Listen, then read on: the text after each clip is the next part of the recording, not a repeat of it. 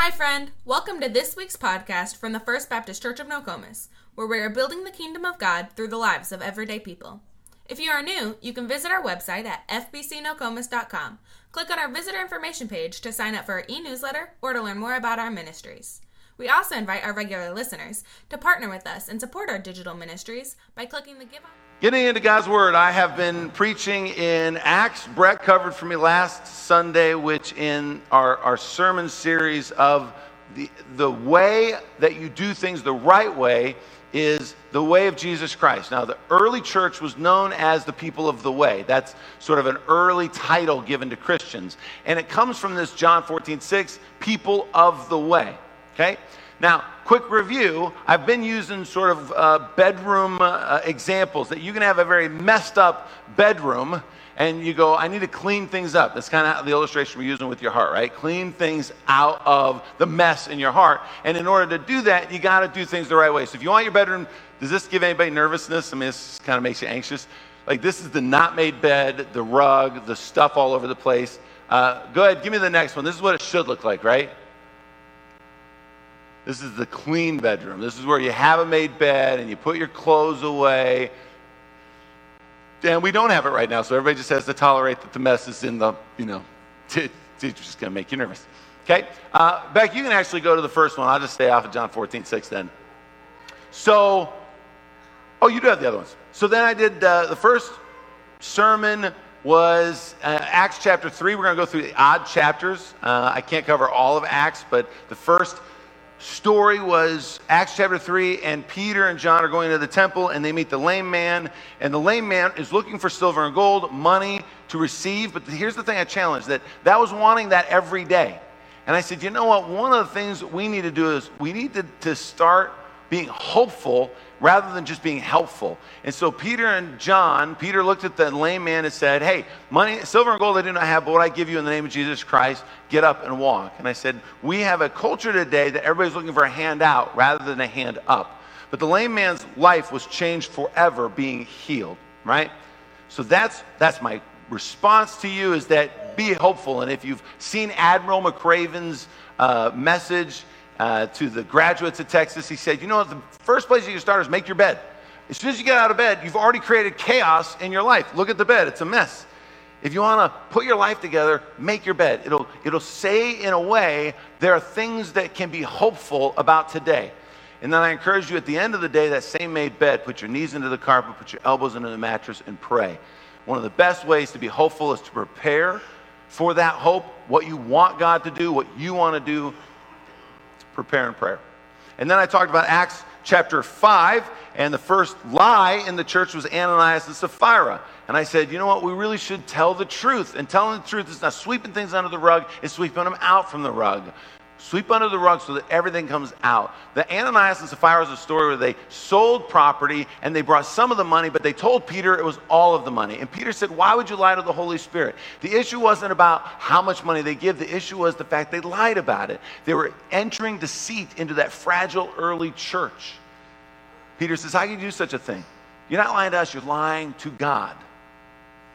So I would invite you to consider the spirit of truth it is very easy to rationalize, to leave certain information out, but God wants us to be transparent. So if there's stuff that is in your life that you're sort of hiding from the people you care about, figure out how to have the courage. What I said, eat the frog. Just do hard things and let those things come out because it is so much better to be free from those misconceptions, right? Now, last week we didn't have it. Uh, I did a sermon. Uh, I went to uh, Panther Academy, so I had this third part of the sermon. If you get a chance to read Acts chapter 7 is the stoning of Stephen. And my encouragement to the people of Panther Academy is Stephen drew a line on the sand of which he would no longer be pushed beyond. Now, I'm going to give you a little bit of a, of a foreshadowing of today's sermon, but too often we think everything is about being combative rather than sometimes there is a passive resistance. That's actually what it says in Revelation. What John says Jesus is telling the church I want this uh, active passive resistance. I don't want you to be violent, but I want you to make sure that when the time is necessary, you don't keep giving up ground uh, to this relative culture that we live in.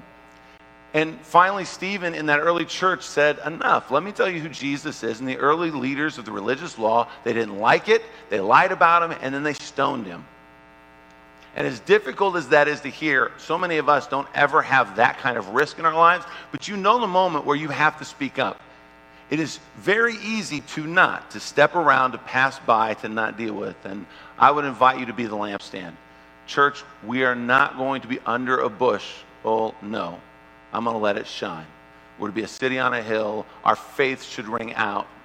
We should have people take notice of how we live. And sometimes that includes when darkness is pressing in to be a lampstand for the light of Jesus. Okay.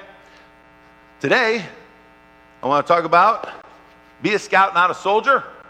Help God find the lost. I don't know about you. Has anybody ever wondered what happens to the other sock?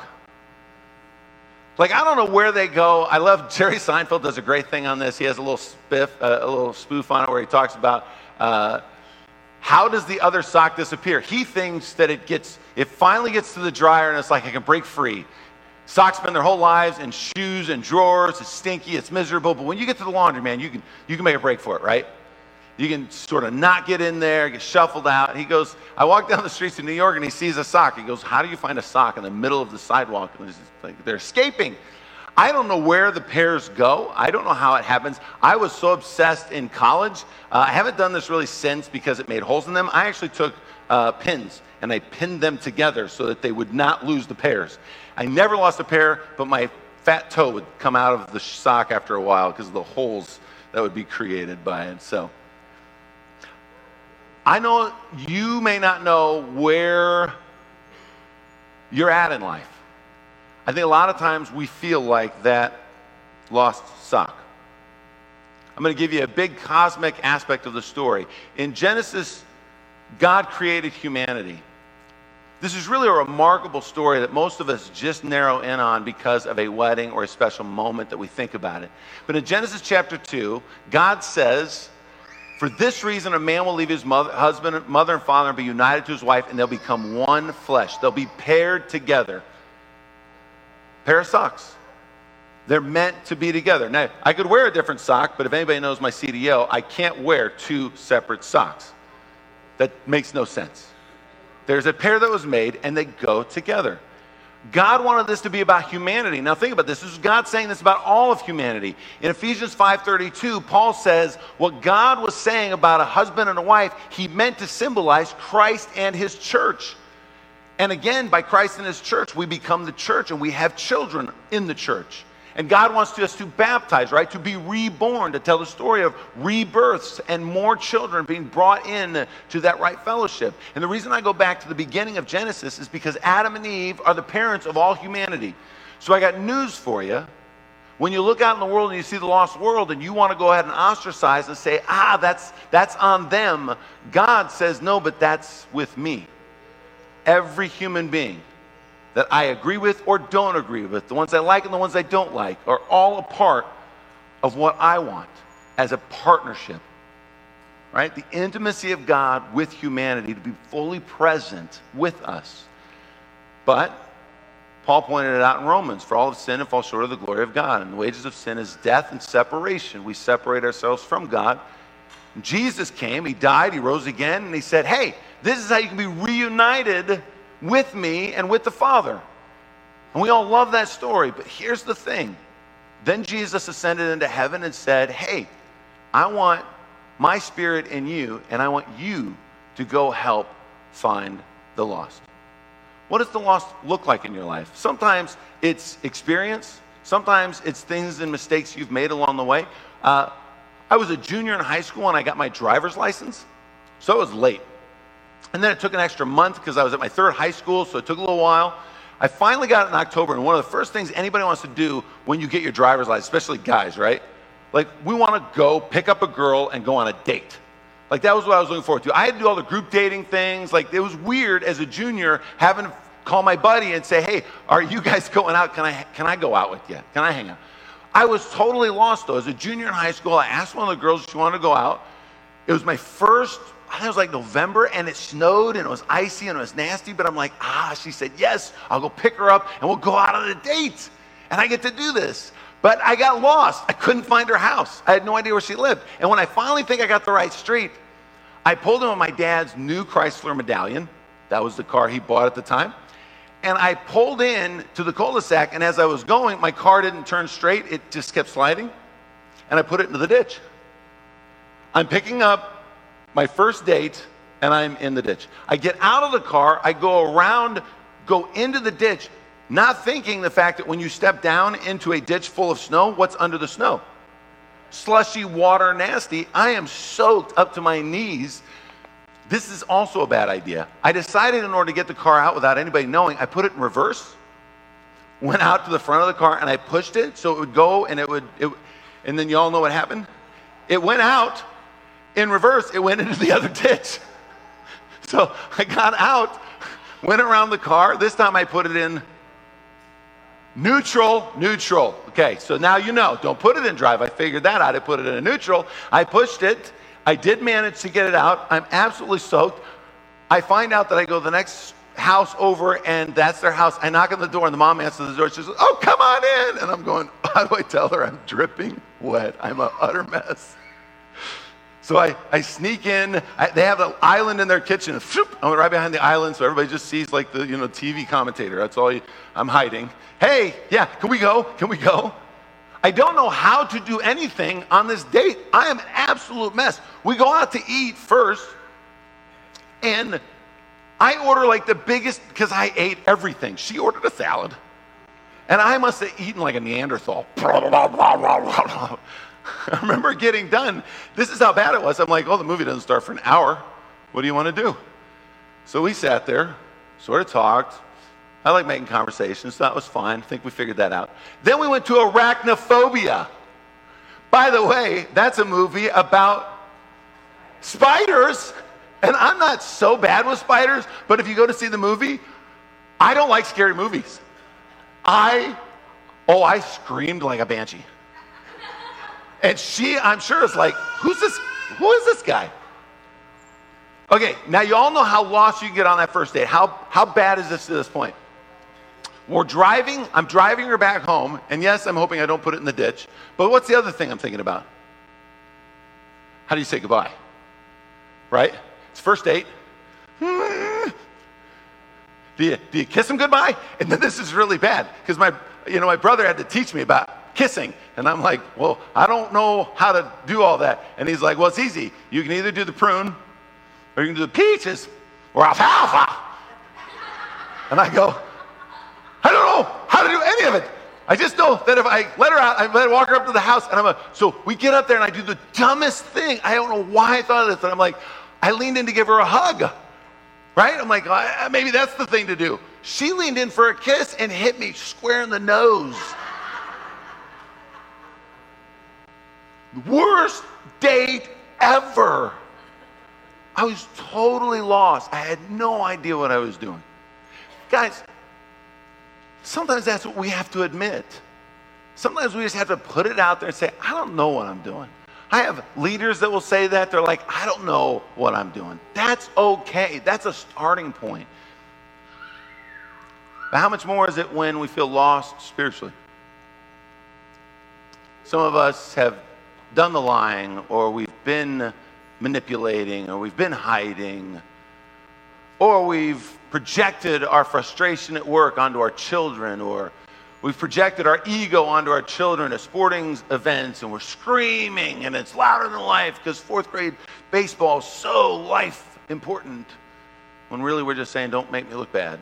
I need you to be good so that people are proud of me. And those are all things that that leave us lost.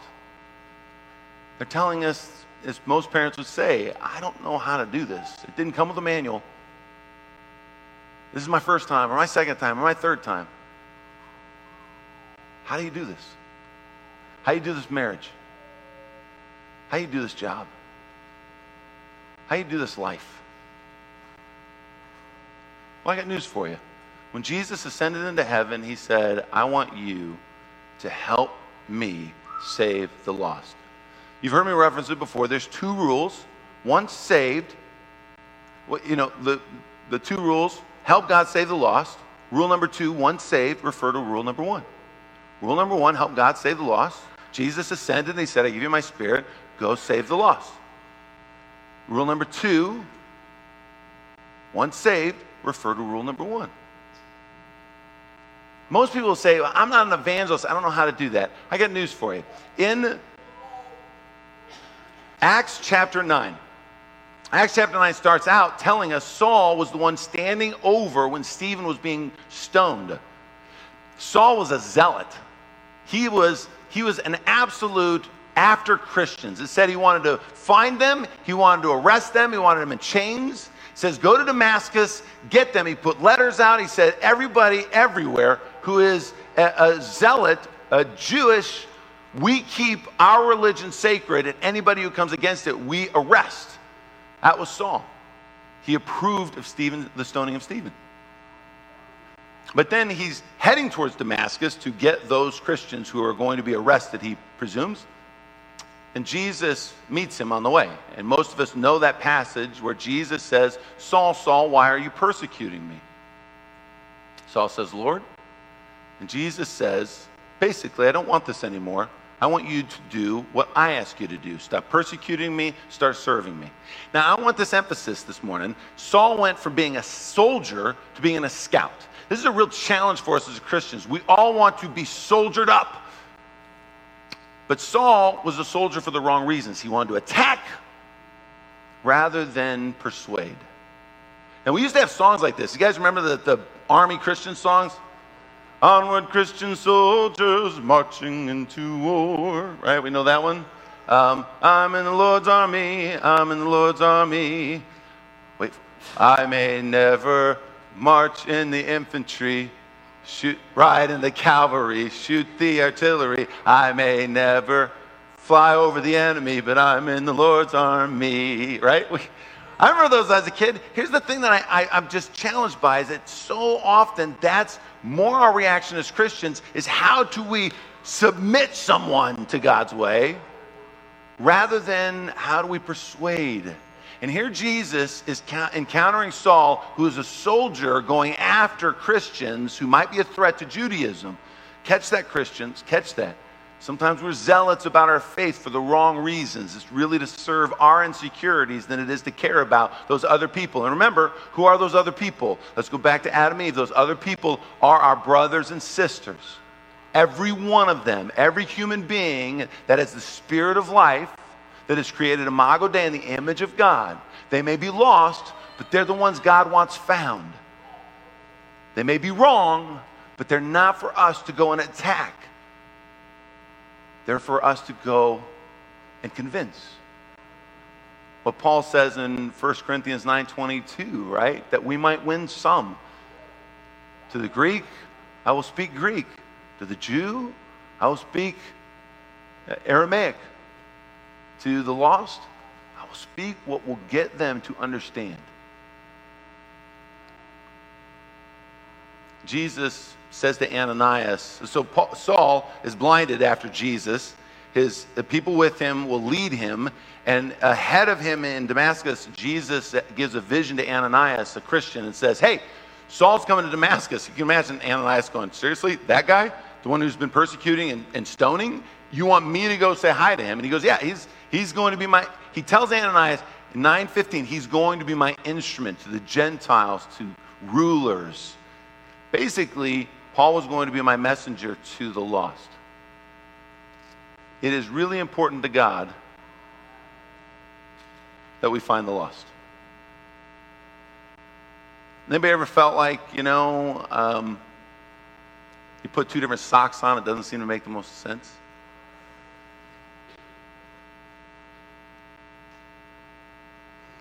They just fit, don't they?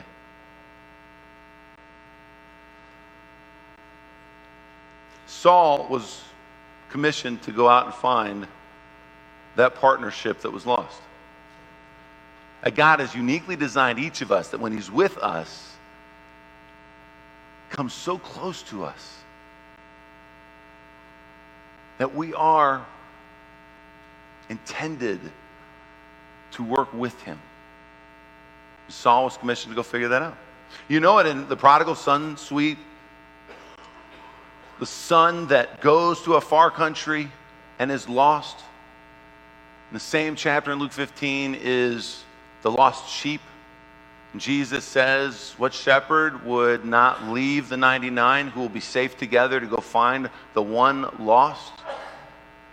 That you would be, that we have unity with God, that we are in union, we are in communion with God. So, Am I asking you to be like Saul? Are you going to go plant churches? Are you going to feel the commission? Are you going to be in some sort of ministry? And you go, that just doesn't seem to be me. Every one of us is called to help God save the lost, but we do it in our own unique way. God knows how to use you right where you are. For Saul, it fit perfectly. Saul was from Tarsus which was a Greek community. It was also Roman citizens. Mark Antony made uh, Tarsus a free city in 67 BC. That means that they didn't have to pay taxes and automatically anointed everybody in the city to be Roman citizens. It used to be something you had to earn, something you had to buy. The centurion who says, Hey, I had to buy my citizenship and it cost me a great deal. Paul says, I was born into it. I was born in Tarsus. I was allowed immediate at birth. But then it says he went to Jerusalem. We don't know exactly, but he came to Jerusalem. He says in Acts 22, he learned under Gamaliel. Gamaliel. Gamaliel. He was a Jewish leader. He was on the Sanhedrin. Paul learned Judaism. He learned the law. He learned the Bible. Here he was a Roman, Greek, citizen and also a devout Jew. So when he became a Christian, God used him to speak to the Greek, to the Jew, to the Gentile. How does God use you? Where are you at? Oh man, but I don't know if I can be a Saul. Again, a little later in life, you know, all those first stories, it seemed to be something I had to struggle through. I was blessed. Uh, I was not a great athlete, but I was a determined athlete, and I went to college. What I didn't know is in high school, you start basketball in October, you start games in November, and it lasts a couple of months. As soon as I got to school, we had to be there early. In fact, I had no idea why we'd have to be there for basketball earlier than the rest of the, the student body. We get there, and we start in conditioning for a month. All of September is conditioning, all of October is practice, and then we start basketball games in November. I was only 17 when I graduated high school. I went to college as a 17 year old. I'm a year behind. And I look it. I'm kind of like a just a I'm just a widow guy. I remember going against these other athletes. In fact, I had to learn, I had to practice how to throw an alley oop because I'd never have players that could dunk. And there's four or five of them that there's a play specifically designed. You're going, I, I, it's totally lost we would condition and we had to run a mile in five minutes and 45 seconds. And I was trying to keep up with the other guards. And I was so determined to keep up with them that I exhausted myself. I'd never run like that. And I passed out. I, t- I actually fell. The only thing I remember was hitting the bar with my face that was next to me and then falling out. And the next thing you know, one of the bigs, one of the centers, is picking me up, carrying me to finish so that I could just say that I finished. We'd be in practice, and after practice, we'd have to study. They gave us binders with plays, all kinds of plays. I was utterly and completely lost. I remember leaving a practice or two going, I don't belong here. One practice, we were leaving to go shower, and uh, we had a really good team that year, my freshman year. The seniors, Stu was a senior. He was fast, he was strong. He wasn't a lot taller than me, but man, he could jump out of the gym. I'm leaving the gym and he comes over and he puts his arm on me. He goes, Hey, Follis. Like, I didn't even know you guys knew my name. Just thought I was like a tackling dummy. He goes, Hey, why don't you come to church Sunday? I go, I don't need church, man. I need to know how to run these plays. I need to know how to make these legs faster. I need to know how to jump. I need to know how to shoot better. I don't need church. Stu's like, come to church, man. So I get in with him and his girlfriend at the time and uh, a couple other of the upperclassmen. They took me to church. We get to church, and that church, what I would inspire even for us, and I know everything's on technology, but pastor right away goes, All right, get out your Bibles, and everybody, they flip them open, and Stu and his girlfriend, and I'm a preacher's kid, and I'm like, Oh, forgot my Bible. I don't even have a phone I can fake it on. You know, that was a flip phone thing that right? We had church, went out to eat. They treated me like, like I was human. Go to drop me off at the dorm. Um, I'm at the freshman dorm, and Stu looks at me and he goes, You'll be fine, man. You'll be fine. I realized that was the beginning of him taking me under his wing in some capacity at practice and things, and he was always open to my questions. I didn't feel lost anymore. Church, the thing is, is that you got to pursue people that are lost. They don't readily come out and tell you. Your kids aren't always going to come downstairs out of their room and tell you, man, I'm freaking out. Your spouse isn't always going to say, I'm really struggling. They may be snippy with you, and you try to go ahead and make some space rather than leaning into that dark space and saying, I don't know what's going on. That's what we're called to do. So many people today, I just stay in my lane. I just stay in my lane. I just stay in my lane. There's a hurting world all around us. Now, if you're here this morning and you go, I don't know anybody that's really lost, then I got to ask you, your head is still tunnel vision. You're not looking. Finding the lost is like sitting in a boat out in the middle of the ocean and jumping out and saying you're not going to hit the water. It's pretty crazy right now. And when I ask you to find the lost, I'm not asking you to be a soldier to go put them down under the thumb of Jesus Christ. That is not your job. Jesus says, just go. I'll give you the words. I will make you my instrument. I have put you in such a place, in such a time as this. Now, I got news for you. If you think that that's hard, then there's a part of you that might be lost. I don't know if I can do that. My question is where in your life are you anxious? If you're on shifting ground, that's why you're not sure you can help somebody on solid ground. Put your feet on something that is a sure foundation. Get close and intimate with Jesus Christ. Have your own mentors, the people that you lean on. Be transparent with others. But trust me, once you start to figure out where your faith fits, you will see the world and you'll find the people who aren't going to come out and tell you that they got a lot going on in their lives, but you might very well be the person who can change their attitude, their perspective, and persuade them to just hear the gospel. For Stu, it was inviting me to church. For you, maybe it's inviting somebody to church. Maybe it's just telling somebody I'd like to pray for you. Maybe it's just putting your hand over them because their head is down and you know something's going on. And there's a tinge in your heart that won't let you just walk by.